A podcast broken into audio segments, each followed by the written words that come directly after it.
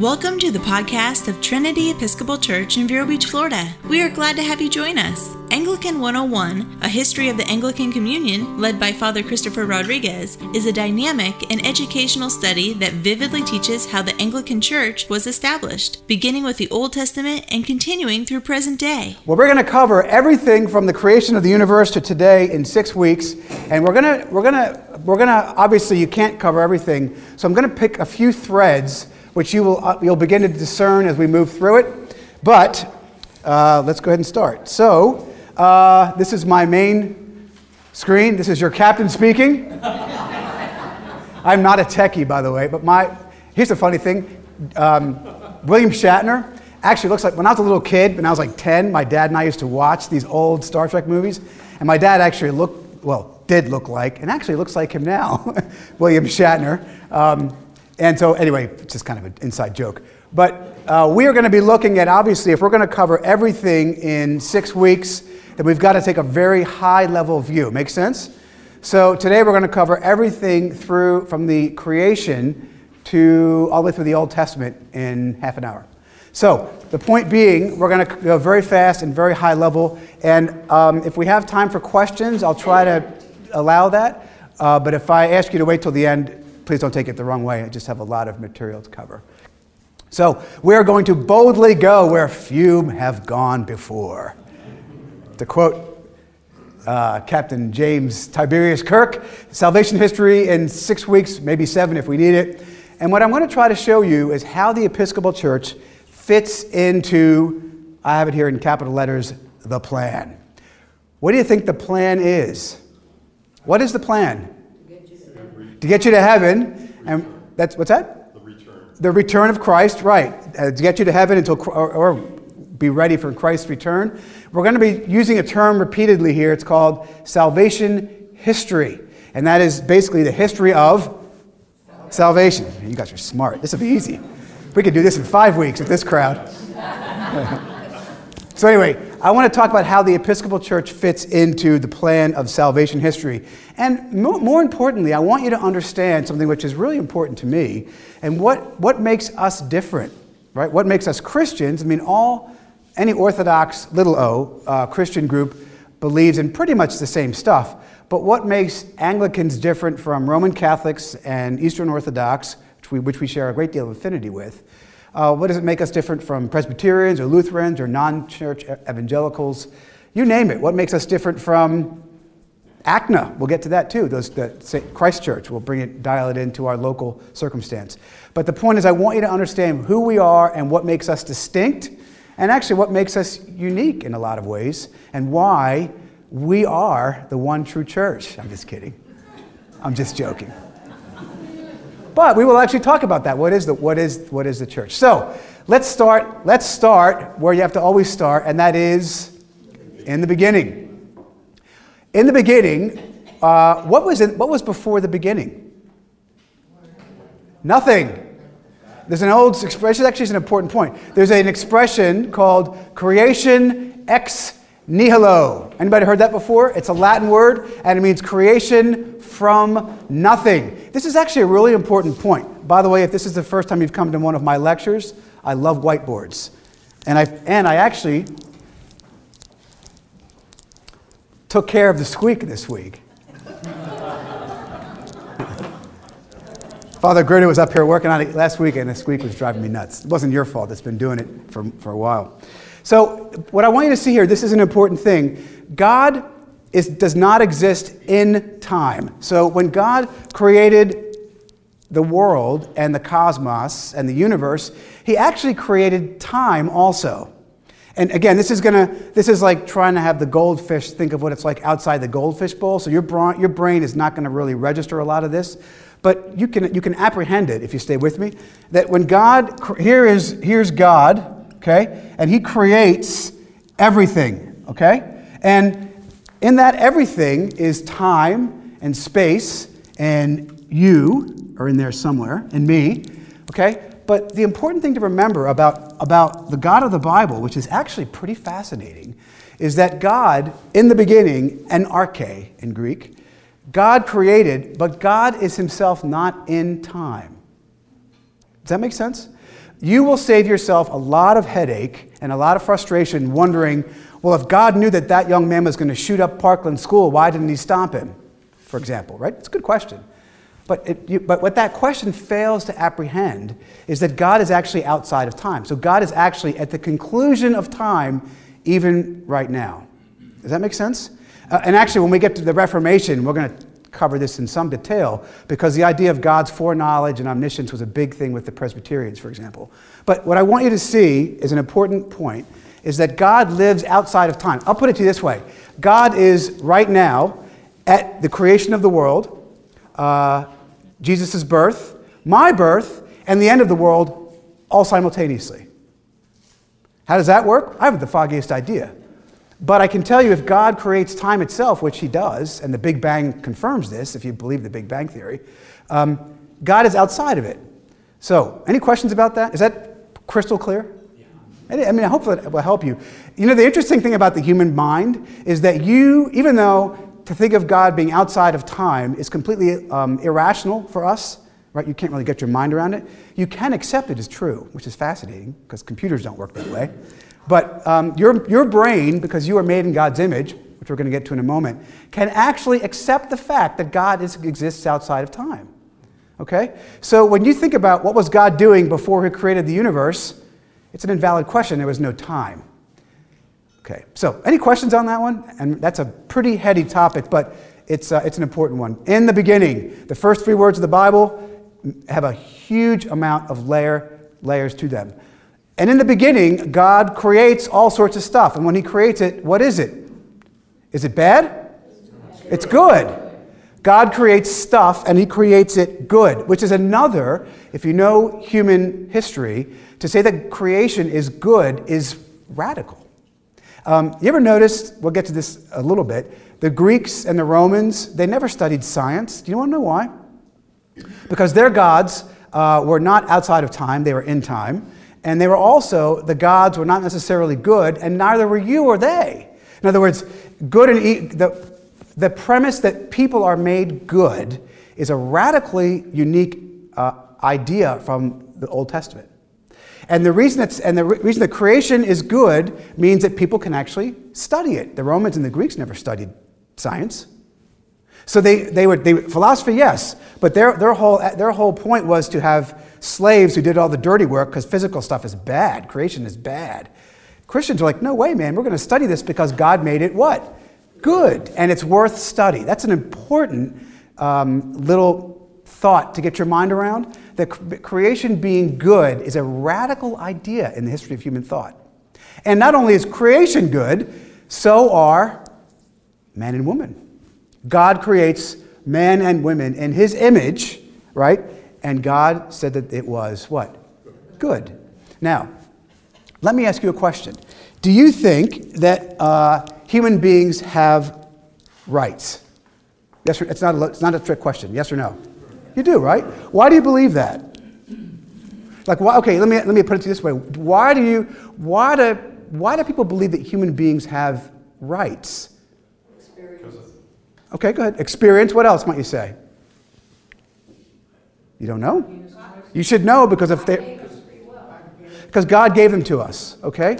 This is an important point. When God, to say that you were made in God's image, again, this is another radical idea in the history of human religions that, that God is outside of time, he interacts with it, but he's outside of it. That creation is good, woo, that's radical stuff. And the fact that you have intrinsic value as a human being is radical stuff. That is unique to the biblical worldview of humanity. Every other religion looks at humans as basically uh, something to, you know, and some religions look at humanity as just something dispensable, right? Or worm food, right? Uh, or that people, um, I, I give you another example. Uh, some worldviews, and a worldview is how you see the world, your, the assumptions you make about a world, says that man does not have any intrinsic value. Anybody ever heard this guy? I was. If you come here, if you heard me lecture before, you've heard about him. His name is Friedrich Nietzsche. He's the famous guy that said, God is dead. You ever heard of that before? Yes? There's a great bumper sticker once. It said, it said uh, God is dead, Nietzsche. And underneath it, it said, Nietzsche is dead, God. It's kind of funny. if anybody finds that, buy me one. But if you take man and women being made in God's image, if you deny that, which a lot of people in history have, and a lot of people in our culture are doing even now, following on his footsteps, if you buy into an atheistic worldview where you are nothing more than a collection of atoms and you are not made in God's image, then you have no innate human rights. There's nothing, Nietzsche, his big thing was what, what, makes, what makes things right is he called it the will to power. If you can do it, do it. The might makes right. And if there's no God, right, and if you are not made in God's image with intrinsic value, then he's right. All I'm trying to say to you is give you a real uh, uh, brief taste of something very profound that what the Bible says about creation and about you and me is radical stuff, and, and it's very easily eroded. And if it's eroded, look out, because that's what comes next. And in fact, if you don't know your history, uh, the Third Reich made generous use of Friedrich Nietzsche because his, his writings were very convenient to show that certain people groups, i.e., Jews and gypsies and others, that they did not have intrinsic worth and therefore get rid of them. So, this is important stuff. Any questions or comments on that? We're not, we're not even at Anglicanism yet. We'll get there. Anybody confused? Sure. Are you? All right, so then God creates everything and he creates it good, and then we see something, we experience something called the fall, right? Adam and Eve, you heard of this before? Uh, the fall, this is again a really important point, and it's, I'm preaching on this today actually, that God creates all things good, including you, but we as humanity chose to walk away from Him. Adam and Eve, you know, we think of it as a children's story, eating the fruit of the tree of the knowledge of evil. But if you listen closely to what scripture says, Adam and Eve, when they were originally created, didn't even know what evil was. Okay? This is what the Bible says. And so they actually, when they eat this fruit, karpa in Greek, when they eat this fruit, they actually become aware of the nature of evil, meaning that when God created humanity, He created us for a world altogether different from the one we currently inhabit. Right? In other words, I mean, let me ask you this. Uh, a couple days ago, last week, uh, those kids were shot, right, in, in the school. Horrible, horrible thing. I'm talking about that today, too, a little bit. Was that fair or not? Was it right or wrong? Wrong. wrong. Now, why do you say that?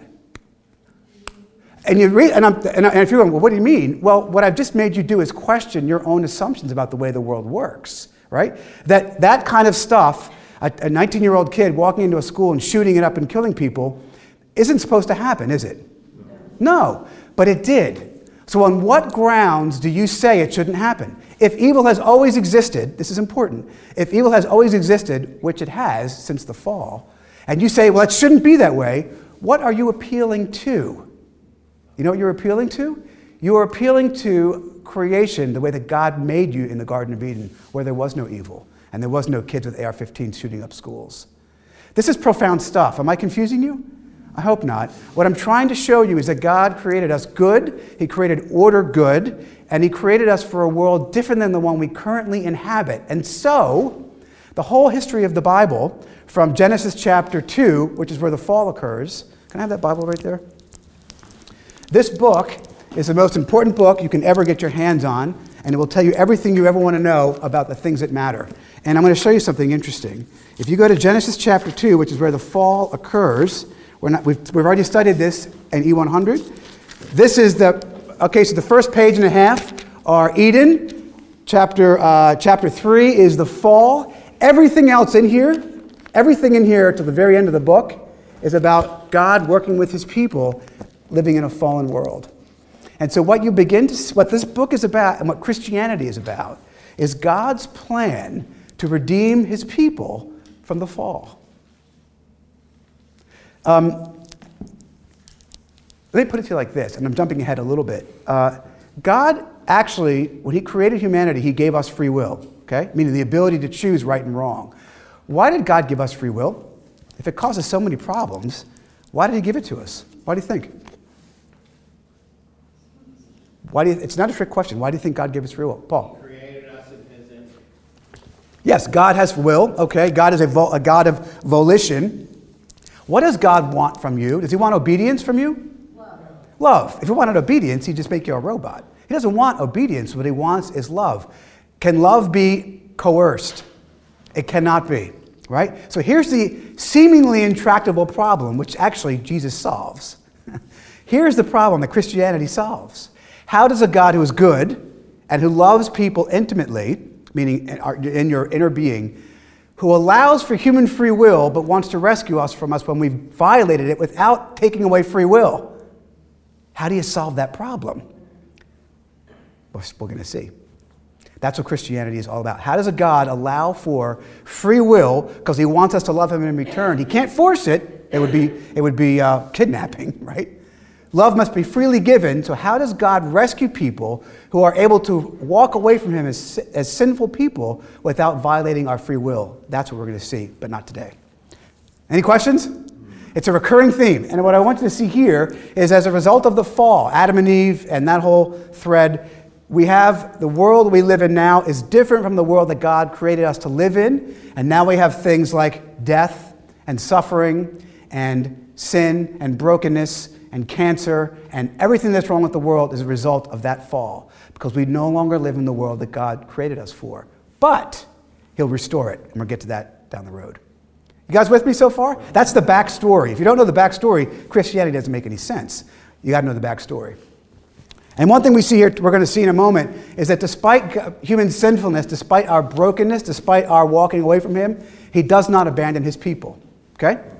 Any comments? Observations? Okay, so how does God work? How does God work with the Old Testament people, which we know as Jews or Israelites at one point? God works through all mankind, but He works, uh, he works in a special way through something called a covenant. And let me back up a minute. There's two different things in theology something called uh, general revelation and something called revealed. Uh, sorry, general theology and revealed theology, or general religion and revealed religion. Let me, let me ask you, let me make a point. You ever, it has been proven by anthropologists that all human cultures believe in a God. Now, that could be weird stuff, like big, gigantic, you know, man eating squid or something. But every, every human culture believes in a God outside of the created order, or at least ephemeral, right? Non physical. Everybody believes in that. And the reason that the Bible says that that's true is because God, God, the true God, created us in his image. Therefore, we are born with an innate sense of his existence, right? We don't always know it until he tells us about himself, but we know that God exists. Any of you, my, my earliest experience of God was when I was about three. And I remember looking up, I was playing uh, Tonka trucks with a friend of mine. And, and I looked up, and there was a whole grove of trees, and it was moving back and forth with this big, violent wind. And I just knew—I can't tell you how I did, but I just knew um, intrinsically that there was a God there, something way bigger than me. Make sense? And so every, I would argue, every human being, every human being, even if they claim to be atheists, which is another thread, believes that God exists, believes in something outside of themselves. Okay? That's general revelation. But then you see God working in a special way with a certain group of people that he picks. Why? We don't know. But he picks a certain group of people, a narrower circle that he chooses to reveal himself through. Okay? So there's general revelation. You can look in the stars and see that there's something bigger than you. But then God chooses to reveal himself to a small subset of people, and that we, begin, we will see are eventually the Jews and then the church. We see uh, Noah. Who's Noah? What did Noah do? He built an ark. Why? Because God told him to. Why did God pick Noah? Noah was a righteous man. He tried to do the right thing, but God picked Noah and had a little group of people that he used to then minister to from that little group outside of the larger uh, created order. You then see the little group expand. You see Abraham, right? Abraham is, we're talking about him this morning in, te- in the scriptures. God reveals himself to Abraham, right? Abraham is uh, a man of no account. He's just a guy that God picked.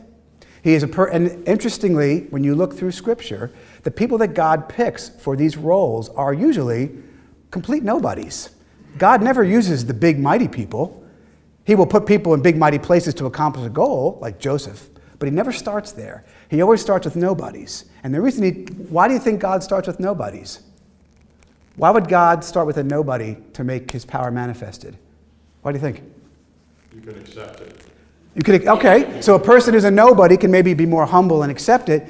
But if I, if I picked Abraham, who's a man of no account, and he does amazing things because of what God has done through him, where does that power come from? Abraham?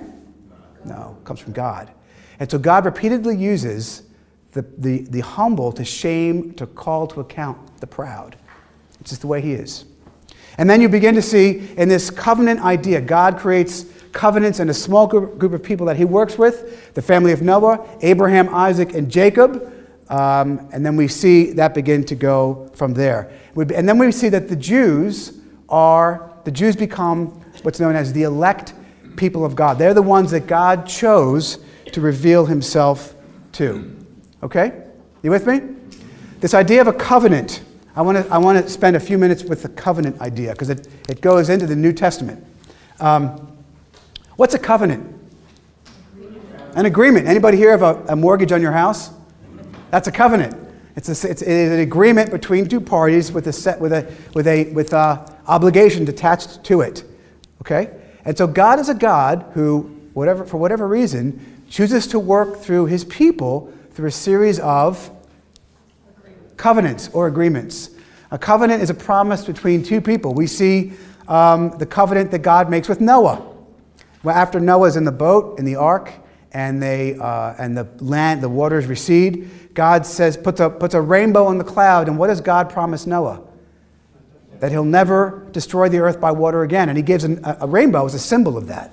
Um, later on, we see the Abrahamic covenant. There's two of them. One is he says to Abraham, Abraham, I'm going to make you very fruitful. And then he also promises that Abraham will be the progenitor of a, a man who will save God's people. We don't know who that is until Jesus arrives, but that's who it is. We see the Mosaic covenant where God gives the Ten Commandments. We see the Davidic covenant where God says that I'm going to have a person on the throne of David. And then we see the new covenant in, Je- in Jeremiah. The point I want you to see here, and, and you can always worry about these details, but the most important part of this covenantal idea is that God always works through a series of promises with his people but it's not contingent upon the people to keep their end of the bargain. So, for example, okay, this is really, really important. Um, you'll see why next week. But what you see with the God of the Old Testament is he creates a series of promises with his people that he will do things even if they don't keep their end of the bargain. When God says to Noah, Noah, I am never going to destroy the world by water again, he doesn't say Noah has to do anything as a con- to, to get that result. When God creates the covenant with Abraham, He doesn't say, Abraham, you've got to do this, this, and this for me to keep my end of the bargain. No. God says, I am making a covenant with you, Abraham, and that's a promise, a one way promise from God to His people. And we will see in the new covenant that that whole thing is fulfilled. That's the covenant through Christ, but we'll get to that later. The point I want you to remember as we move on is that God is a God who works through a series of one way promises. Imagine this. Imagine you're, you're, you're, uh, had, a, had a, um, a, your mortgage. And on my mortgage, I've got to pay it once a month or else you know, I get penalized and then they eventually foreclose on your house. What if your mortgage said, you owe us X amount of dollars, but if you can't pay it, that's okay? right? Or what if, uh, what if you're uh, another covenant, I don't know, say um, you're, you're, you're, you've got a work contract, right? Or an employer. And your employer says, you know, you're expected to be here every day at 9 o'clock, but if you don't show up, that's okay. I'll be here at 9, and I'll let you keep that house, and I'll be on time, but if you're not here, that's okay. I'm keeping my end of the bargain. That is the God of the Old Testament. Most people don't realize that. They think the God of the Old Testament is a God of wrath and anger. Nonsense. We'll get to that later. The Old Testament God is a God of covenant who makes promises to his people even though they can't keep their end of the bargain. Okay? Why does God have wrath in the Old Testament and not the New? We'll get to that. There's a good answer for that, but not today. Any questions or comments? So God created the world. He created it good. He created you good. He gave you an alien. He gave you rights by virtue of you being made in His image. And He talks to His, his people through covenants. And one other thing you see is this very important thread right? And that's this. Can you all see that? Do you have a copy of that in your, your uh, handout there? The Israelites. Um, I didn't give you all the people in the puzzle because it would be just a mess. But I picked out a few, And if you look there, you see Abraham and Sarah, right? On your paper. God reveals himself to Abraham, and he says to Abraham, I'm going to, I'm going to work through your family line, Abraham. Why Abraham? Because uh, he picked him. No reason, really. Abraham and Sarah. Abraham has a son named Isaac, and Isaac has a son, has two sons named Jacob and Esau. Okay? And then, and then Jacob has several wives and some other non wives that also bore children of his, own, of his, which is another whole thread. Uh, but one thing I want you to see here is that God says, Abraham, I'm going to work through your lineage. And it doesn't, it's not contingent upon Abraham doing the right thing. Anybody ever studied the life of Abraham or Jacob? Good guys or bad guys? Scoundrels. That's the point. That's the entire point. God works through scoundrels. He works through people that are not able to keep their end of the bargain. And so, what you see here Abraham and Isaac and Jacob are the covenant people. And then Jacob has 12 sons with several women. Um, and those sons become the 12. Jacob's name is changed to what? Anybody know? Israel. Jacob fights with God know, um, at one point. He wrestles with God, and God changes his name from Jacob to Israel. Jacob was a, a liar and a, well, lots of things, not a very good guy. But God changes his name to Israel, right? And then his Israel has 12 sons that become known as Israelites. Okay? And those become the 12 tribes of Israel right? So, for example, you have uh, Reubenites, Simeonites, Levites, you've heard of them, Judites, Issachar, Zebulun. See that guy Judah right there? No, sorry. Um, that guy Judah, number four from the left, is the tribe, the tribe and the lineage of who? Of who? Of Jesus. So, when God says, I'm going to promise you this lineage, and the Savior of the world is going to come out of this lineage, right here. I mean, not for a while, but he comes out of this, this tribe, the tribe of Judah. The point I want you to see here, friends, is that God works through a series of one way promises that are in place whether or not humans who are sinners and broken can keep their end of the bargain or not. That's all you got to learn for today. Any questions or comments? Yes. Well, one, one second. Uh, Jason's in the back. It's okay. Just to, to clarify, I mean, Abraham was the first. Yes. Um, if I'm not mistaken, God showed his power, correct me if I'm wrong, Yes. to make that whole line from a barren woman. That's right. That's a repeating theme in the Old Testament that God uses not only nobodies, but he uses nobodies who have wives that can't have children. Just to make the point, just to make the point that it's not you, it's God working through you. And that is an incredibly important detail that most Christians don't quite get. A lot of Christians think that, you know, God loves those who, who do the right thing. That's not true. Um, and, you, and you see it even in the Old Testament, even with the law. You had a question? I'm sorry, Jackie. Um, what about when the Israels, Israelites were told to either obey God and receive blessing or, or not obey and then, you know, receive. That's a good point. Okay. Okay, Jackie asked the question well, what about the points where God, if that's true, then why the law? If God doesn't care about what you do, then why the law? That's a very good question. Let me answer it. Uh, it's a profound question, but let me give you a simple answer to it if I can. God does not say, My care of you is contingent upon your behavior. God does say, if you make your own bed, you're going to have to sleep in it. So, for example, if you go out and drink a 12 pack of beer and get in your car and crash your car and get in an accident, guess what? That consequence is on you. Does God still love you? Yes. Is God still faithful to you? Yes. But do you bear the consequence of that, that decision? Absolutely, you do. So, the point being, Jackie, what God says if you obey the law, you will flourish. You will be a, a nation which is above all others. And sometimes the Jews actually do. But more often than not, just like us, we fail. And, the, and, the, and then there's a consequence of that and their, their livelihood. But God never revokes the promise that if they come back to Him, He'll restore them. Is that clear, everybody? So um, it's kind of like any of you have kids? Okay, it's not. It's the same kind of parallel. You've got your children, right? They might go out and do something which you really don't agree with. They might misbehave. They might lie. Whatever. You've all got kids. Um, they might do something which you don't agree with, and you might even let them have a consequence. If you're a good parent, in fact, you do let them have a consequence. But do you still love them? Yes. And if they come back to you, will you receive them? Yes, you will. You want to know why? Because you're created in God's image. You're like He is in that regard. So am I. So, I hope I answered that question, Jackie. It's a, it's a, yeah. So, what I want you to see then, I mean, this is, we're covering the entire Old Testament in 20 minutes or less. Again, I'm just giving you little nuggets because we're going to pick up with the church. What I want you to see here is that God's promise to the Jews is that He will be faithful in His covenant even if they are not faithful. He will be, and this is part of God's nature even in, with, the, with the church. Um, they, the God's people are to obey the law, right? To be different, to be distinct from the culture in which they live, just like we are. And they will have blessing if they obey, and if they go, walk away from God, they will bear the consequences of their actions. But still, God's promise remains in place. And so here's the, uh, here's the, the departing point I want you to see for today. Sort of, I'm sort of setting up the narrative of the paradox of the Old Testament. And that is this that God promises blessing upon his people, he promises he will be faithful. He calls them to obedience, he calls them to be do the right thing, but they can't do it. Neither can you, nor or I, God knows. So here's, here's the paradox and the question which hangs out there, which we're going to talk about next week. And I want you to see it, it's so important. That God says, Do the right thing, I will be faithful.